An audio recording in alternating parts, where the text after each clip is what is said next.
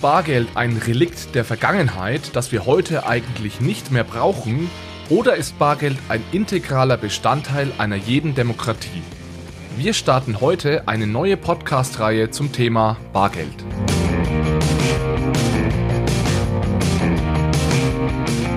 Hallo zusammen und herzlich willkommen zu einer neuen Episode von Bitcoin, Fiat und Rock'n'Roll – hier geht es um digitale Währungen, um unser aktuelles Geldsystem und um die großen Fragen rund um das Thema Geld. Und genau das Thema Geld steht heute im Mittelpunkt und zwar das Thema Bargeld. Das ist ein sehr emotionales und heiß diskutiertes Thema. Ende Januar wurde berichtet, dass Ursula von der Leyen die 1 und 2 Cent Münzen abschaffen will. Ähnliches gilt ja seit einiger Zeit auch für den 500 Euro Schein. Der wird seit April 2019 schon nicht mehr gedruckt. Und da ging genauso wie damals beim 500-Euro-Schein auch dieses Mal bei den 1 und 2 Cent Münzen ein Aufschrei durch die Bevölkerung. Es wurden also Ängste geäußert, wird das Bargeld jetzt abgeschafft? Ist das der Untergang des Abendlandes oder der Demokratie? Auf der anderen Seite gibt es aber auch Menschen, die dem Bargeld überhaupt nicht hinterher trauern, weil es umständlich ist, weil es ineffizient ist. Also stellt sich eben die Frage, ist Bargeld ein Relikt aus der Vergangenheit, das wir eigentlich nicht mehr brauchen heutzutage? Oder ist Bargeld ein integraler und wichtiger Bestandteil einer jeden Demokratie? Meiner Meinung nach ist das eigentlich keine Entweder-Oder-Frage, denn Bargeld ist tatsächlich ein Relikt aus der Vergangenheit. Es ist relativ ineffizient, es ist sehr umständlich, aber gleichzeitig ist Bargeld auch ein ganz wichtiger Bestandteil der Demokratie. Also anstatt über die Abschaffung oder den Erhalt von Bargeld zu streiten, sollten wir uns eventuell mal über eine Weiterentwicklung des Bargelds Gedanken machen. Durch die technischen Fortschritte der letzten Jahre und Jahrzehnte eröffnen sich nämlich ganz neue Möglichkeiten für das Bargeld. Und genau darum soll es in der heutigen Episode und in dieser neuen Reihe zum Thema Bargeld gehen. Wir schauen uns zuerst an, wo Bargeld eigentlich herkommt und welche Rolle es früher gespielt hat, als es eben noch keinen elektronischen Zahlungsverkehr gab. Dann werfen wir einen Blick auf das heutige Bargeld und darauf, wer, wann, wo und wie Bargeld eigentlich verwendet, welche Vor- und Nachteile Bargeld hat und so weiter. Und zu guter Letzt geht es dann eben darum, wie wir Bargeld weiterentwickeln können, damit es den Ansprüchen einer modernen und digitalen Gesellschaft gerecht wird. Es gibt sehr viel Material zum Thema Bargeld, sei es in Form von Zeitungsartikeln, Büchern, Videos, Blogartikeln oder eben auch Podcasts. Aber 99% der Beiträge hören meiner Meinung nach immer da auf, wo es eigentlich gerade erst interessant wird. Die Diskussion geht eigentlich meistens immer um Pro oder Contra Bargeldabschaffung. Also sollte das Bargeld abgeschafft werden, sollten wir das Bargeld beibehalten. Es unterhalten sich aber die allerwenigsten über eine Evolution, also eine Weiterentwicklung des Bargelds. Und das ist genau der Mehrwert, den ich euch mit dieser kleinen Reihe zum Thema Bargeld geben möchte. Heute geht es erstmal los mit einem kleinen Blick in die Geschichte des Geldes. Wir dürfen nämlich nicht den Fehler machen, zu glauben, dass unser heutiges Bargeld in irgendeiner Weise etwas mit dem klassischen Münz- oder Papiergeld aus der Antike oder dem Mittelalter zu tun hat.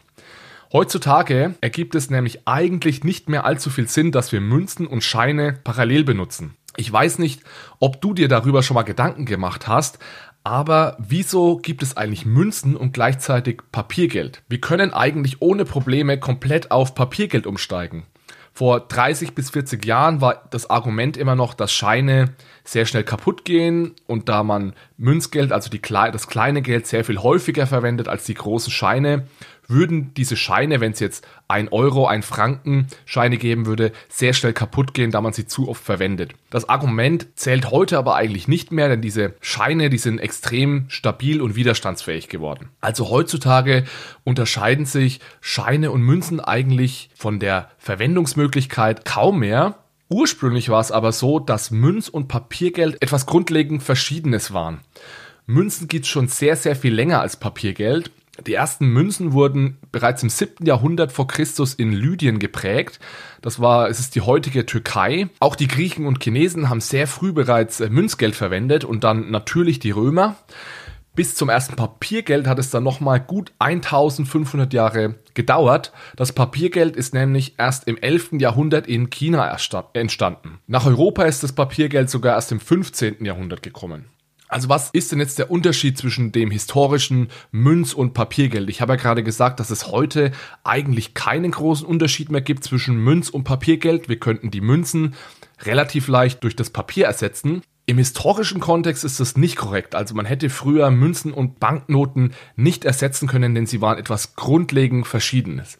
Bei Münzen war es nämlich normalerweise so, dass sie einen Eigenwert hatten. Das heißt, Münzen waren ja normalerweise aus einem stabilen Metall, aus einem Edelmetall wie Silber oder Gold. Das heißt, diese Münzen hatten einen intrinsischen Wert. Wenn eine Gold- oder Silbermünze schwerer war, also mehr gewogen hat, dann hieß das, diese Münze war auch mehr wert, weil sie mehr Gold oder Silber eben enthalten hat. Und wenn der Gold- oder der Silberanteil einer Münze dann gesunken ist, dann war die Münze eben weniger wert. Und genau das haben viele Herrscher ja auch versucht oder gemacht. Und das hatte auch eine Entwertung dieser Münzen zur Folge. Das war also im Endeffekt eine frühe Form der Inflation, was diese Herrscher gemacht haben. Die haben immer mehr Silberanteil und Goldanteil reduziert und mit anderen Metallen ersetzt. Um euch ein Beispiel zu nennen, der Silberanteil des Prager Groschens ist zwischen 1200 und 1540 von 3,6 Gramm pro Münze auf 0,8 Gramm gesunken. Also während 1200 noch 3,6 Gramm Silber in einem Prager Groschen waren, waren es 1540 nur noch 0,8 Gramm. Also bei diesen Münzen handelt es sich eben um dieses klassische Warngeld mit einem intrinsischen Wert.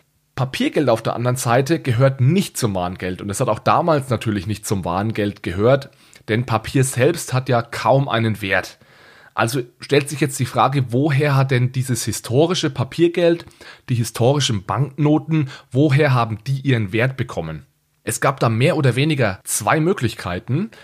In China im 11. Jahrhundert, also da, wo das Papiergeld zum ersten Mal benutzt wurde, da hat der Herrscher die Menschen ganz einfach dazu gezwungen, Papiergeld zu nutzen. Es war damals also so, dass es kein Geld für die Finanzierung des Krieges gab, also die Münzen wurden knapp, der Herrscher hatte nicht genügend Geld, um den Krieg zu finanzieren, also hat er ganz einfach Papiergeld gedruckt und jeden, der dieses Geld nicht angenommen hat, den hat er ganz einfach mit dem Tod bestraft. Also so kann man natürlich als Diktator die Akzeptanz von Papiergeld durchsetzen, indem, indem man einfach jeden umbringt, der das Papiergeld nicht benutzt oder nicht akzeptiert. Witzigerweise läuft es heute eigentlich nicht so sehr viel anders. Ich meine jetzt natürlich nicht im Sinne von, dass jemand zu Tode verurteilt wird, wenn er sich weigert, Papiergeld zu benutzen, aber wir werden heutzutage zumindest indirekt eigentlich auch dazu gezwungen, Papiergeld oder Fiatgeld, um es allgemeiner zu sagen, zu nutzen. Denn erstens ist dieses Fiat-Geld das einzige gesetzliche Zahlungsmittel und zweitens sind wir gezwungen, mit Fiat-Geld unsere Steuern zu bezahlen. Also wir dürfen unsere Steuern nicht in, in Form von Gold bezahlen oder Silber, sondern wir müssen das Fiat-Geld dafür nutzen. Uns bleibt also nichts anderes übrig, als Fiat-Geld zu verwenden und dadurch sind wir, etwas überspitzt gesagt, gezwungen, dieses Geld auch zu akzeptieren. Es gab damals aber auch noch einen anderen eher wirtschaftlichen Grund, warum Papiergeld genutzt wurde und warum Papiergeld auch tatsächlich einen Wert hatte. Vor allem in Europa war es nämlich so, dass Papiergeld durch Münzen gedeckt war. Also die Scheine konnten jederzeit wieder in Münzgeld umgetauscht werden. Und es war oft einfach praktischer, mit Scheinen zu handeln und zu bezahlen, weil sie viel einfacher transportierbar waren als kiloweise Gold- oder Silbermünzen. Papiergeld war damals eine Art Fintech Evolution, eine Weiterentwicklung des Zahlungsverkehrs, der den Zahlungsverkehr effizienter gemacht hat. Der Weg vom historischen Papiergeld zur heutigen Banknote ist dann relativ vielschichtig. Banknoten hatten im Lauf der Geschichte ganz unterschiedliche Funktionen. Sie waren teilweise mehr, teilweise weniger gut mit realen Werten gedeckt. Das gehen wir jetzt hier nicht im Detail durch. Das könnte wahrscheinlich eine eigene Episode füllen. Was wir aber auf jeden Fall noch machen, ist mal uns anzusehen, wie unterscheidet sich denn dieses historische Bargeld, das wir uns gerade angesehen haben, diese historischen Münzen und historischen Banknoten. Wie unterscheiden die sich vom heutigen Bargeld? Wie gerade gesagt, sind historische Münzen ja meist aus Edelmetall, Gold, Silber und haben damit eben diesen Eigenwert. Moderne Münzen hingegen sind aus Kupfer, Zink, Nickel, Messing und so weiter. Und es ist tatsächlich so, dass bis auf die 1-Cent-Münze, also die Münze, die Ursula von der Leyen jetzt abschaffen möchte, bis auf diese Münze liegt der Materialwert bzw. die Herstellungskosten der Münze unter dem Nennwert. Also die Produktionskosten von einer 1-Euro-Münze liegen beispielsweise bei rund 10 Cent. Ähnliches gilt übrigens auch für den Franken. Ein Franken hat Produktionskosten von ungefähr 9 Rappen. Das heißt also, unsere modernen Münzen haben keinen Eigenwert, beziehungsweise der Eigenwert, der intrinsische Wert, unterscheidet sich vom Nennwert, also vom, vom Wert, der auf der Münze steht. Dahingehend sind also historische und moderne Münzen schon mal unterschiedlich. Ähnliches gilt auch für die Scheine. Also wie unterscheiden sich denn jetzt die modernen Geldscheine von den historischen Geldscheinen? Wie gerade gesagt, historische Geldscheine waren meistens oder oft mit Münzen gedeckt. Das heißt, durch diese Geldscheine hatte man das Recht, Münzen zu beziehen. Und die Münzen hatten ja dann eben einen Eigenwert, weil sie beispielsweise aus Gold oder Silber waren. Also der Schein die Banknote war im Endeffekt eine Art Abholgenehmigung für, für Gold und Silber, das bei der Bank gelagert wurde. Und weil es einfacher war, mit Scheinen zu bezahlen, anstatt Gold und Silber durch die Gegend zu schleppen, haben sich eben diese Scheine durchgesetzt. Unsere heutigen Geldscheine haben damit allerdings nur noch wenig zu tun, denn das Einzige, was ich heute bekomme, wenn ich bei meiner Bank einen 10 Euro oder 10 Frankenschein einlöse, ist ein neuer 10 Euro oder 10 Frankenschein. Ich bekomme dafür sicherlich kein Gold oder Silber. Trotzdem findet man interessanterweise noch Überbleibsel dieser alten Idee des Einlösens. Die findet man teilweise auch noch auf modernen Geldscheinen. Ich gebe euch ein Beispiel. Auf dem 5-Pfund-Schein in England steht eine Nachricht von der Bank of England, die besagt, I promise to pay the bearer on demand the sum of 5 pounds. Also auf dem 5-Pfund-Schein steht der Satz, ich verspreche dem Inhaber dieses Geldscheins auf Nachfrage den Betrag von 5 Pfund auszubezahlen. Das heißt, übersetzt, man kann seine 5 Pfund bei der Bank of England einlösen und bekommt dafür 5 Pfund. Das ergibt natürlich keinen Sinn, aber dieser Spruch hat eben ja diese historischen Gründe, dass damals die Geldscheine, die Banknoten zum Eintausch gegen reale Werte genutzt werden können, konnten. Und falls ihr in Zukunft mal auf einem Geldschein einen ähnlichen Spruch lest, dann wisst ihr jetzt, wo das herkommt. Okay, ganz kurz zusammengefasst. Der wichtige Unterschied zwischen modernen und historischen Münzen und Scheinen ist, dass früher Münzen eben einen Eigenwert hatten, aus Gold und Silber bestanden sind, Scheine waren mit Münzen gedeckt. Heute ist es so, dass Münzen keinen Eigenwert mehr haben und Scheine eben auch keine Deckung.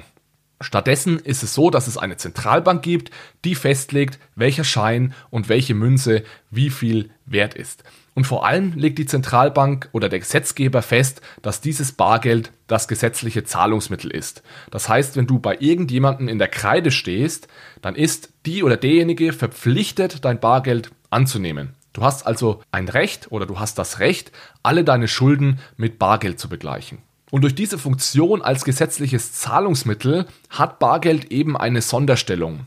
Es ist zumindest im Sinne des Gesetzgebers eben echtes Geld. Und das gilt, wie viele von euch wahrscheinlich bereits wissen, eben nicht für das Geld auf unserem Bankkonto. Ich habe schon ein bis zweimal über dieses Thema gesprochen, deswegen gehe ich jetzt hier nicht allzu sehr ins Detail, sondern verweise euch gerne auf die Episode 12 vom 25. August 2019. Die hat den Namen Geld ist nicht gleich Geld und darin gehe ich ein bisschen ausführlicher auf den Unterschied von Bargeld und Buchgeld ein. Fakt ist, Buchgeld ist lediglich ein Versprechen auf Bargeld. Das heißt, wenn du ein Konto bei einer Bank hast und darauf Geld einzahlst, dann schließt du im Endeffekt einen Vertrag mit der Bank. Die Bank verpflichtet sich, nach diesem Vertrag dir dein Geld auf dem Bankkonto in Form von Bargeld auszubezahlen, wenn du das möchtest. Das heißt, der Vorgang des Abhebens, wenn du Geld bei der Bank abhebst, ist nichts weiter, als dass die Bank ihren Vertragspflichten nachkommt und das Buchgeld wieder in Bargeld zurückverwandelt. Das Buchgeld selbst, also solange das Geld auf deinem Konto ist, ist es aber kein gesetzliches Zahlungsmittel. Es ist lediglich ein Zahlungsversprechen der Bank an dich. Das ist jetzt erstmal nicht so schlimm, da wir zumindest in Europa bei einer Pleite der Bank bis 100.000 Euro geschützt sind. In der Schweiz ist das ähnlich. Es ist nicht, nicht ganz so gut der Schutz in der, in der Schweiz. Aber ich finde es trotzdem unverständlich und ja schon fast eine Frechheit, dass wir in der heutigen digitalen Welt keine Möglichkeit haben, das einzige gesetzliche Zahlungsmittel, also das Zentralbankgeld oder das Bargeld, in digitaler Form zu halten. Das heißt, es ist uns Bürgern nicht möglich, gesetzliches Zahlungsmittel in digitaler Form zu besitzen. Und Buchgeld reicht eben nicht aus. Also wie gesagt, Buchgeld macht uns abhängig von der Bank. Es ist kein gesetzliches Zahlungsmittel. Wir haben da ein gewisses Gegenparteirisiko, wenn die Bank pleite geht. Vor allem gibt es auch keine Anonymität und so weiter. Das heißt, was wir brauchen, ist echtes digitales Bargeld. Und was ich damit genau meine und wie so ein echtes digitales Bargeld aussehen könnte, darum geht es eben in den nächsten Episoden dieser Reihe und das schauen wir uns dann in den nächsten Wochen und Monaten noch genauer an. Lasst mich vielleicht zum Abschluss ganz kurz die wichtigsten Takeaways dieser Episode nochmal zusammenfassen. Historisches Münz- und Papiergeld hat relativ wenig mit dem heutigen Bargeld zu tun. Münzen gibt es schon seit fast 3000 Jahren und über 99 Prozent dieses Zeitraums hatten Münzen eben einen intrinsischen Wert. Das heißt, sie waren aus Gold, Silber oder anderen Edelmetallen. Papiergeld gibt es erst seit knapp 1000 Jahren und ursprünglich waren Banknoten gedeckt mit Münzen oder anderen realen Gütern.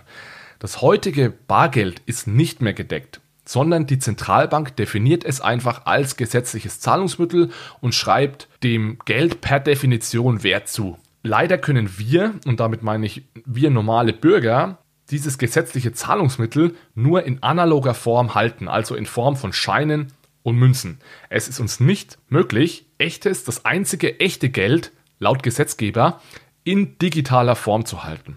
Das muss sich in Zukunft ändern, alleine schon deswegen, weil immer weniger Leute mit Bargeld bezahlen. Das heißt, wir brauchen echtes digitales Bargeld, weil Buchgeld, die aktuelle Form des digitalen Geldes, die wir nutzen können, Buchgeld kann diese Funktion nicht erfüllen, weil es kein echtes Geld ist, sondern eben nur ein Geldersatzmittel. Und was ich genau mit diesem echten digitalen Bargeld meine, darüber sprechen wir wie gesagt in den nächsten Episoden. Belassen wir es mal dabei heute für den Einstieg. Ich hoffe, du konntest für dich etwas mitnehmen. Danke wie immer fürs Zuhören und falls du noch jemanden kennst, der sich mit diesem Thema etwas genauer auseinandersetzen sollte, dann freue ich mich, wenn du meinen Podcast weiterempfehlst. Ansonsten bis zum nächsten Mal. Vielen Dank. Ciao, ciao.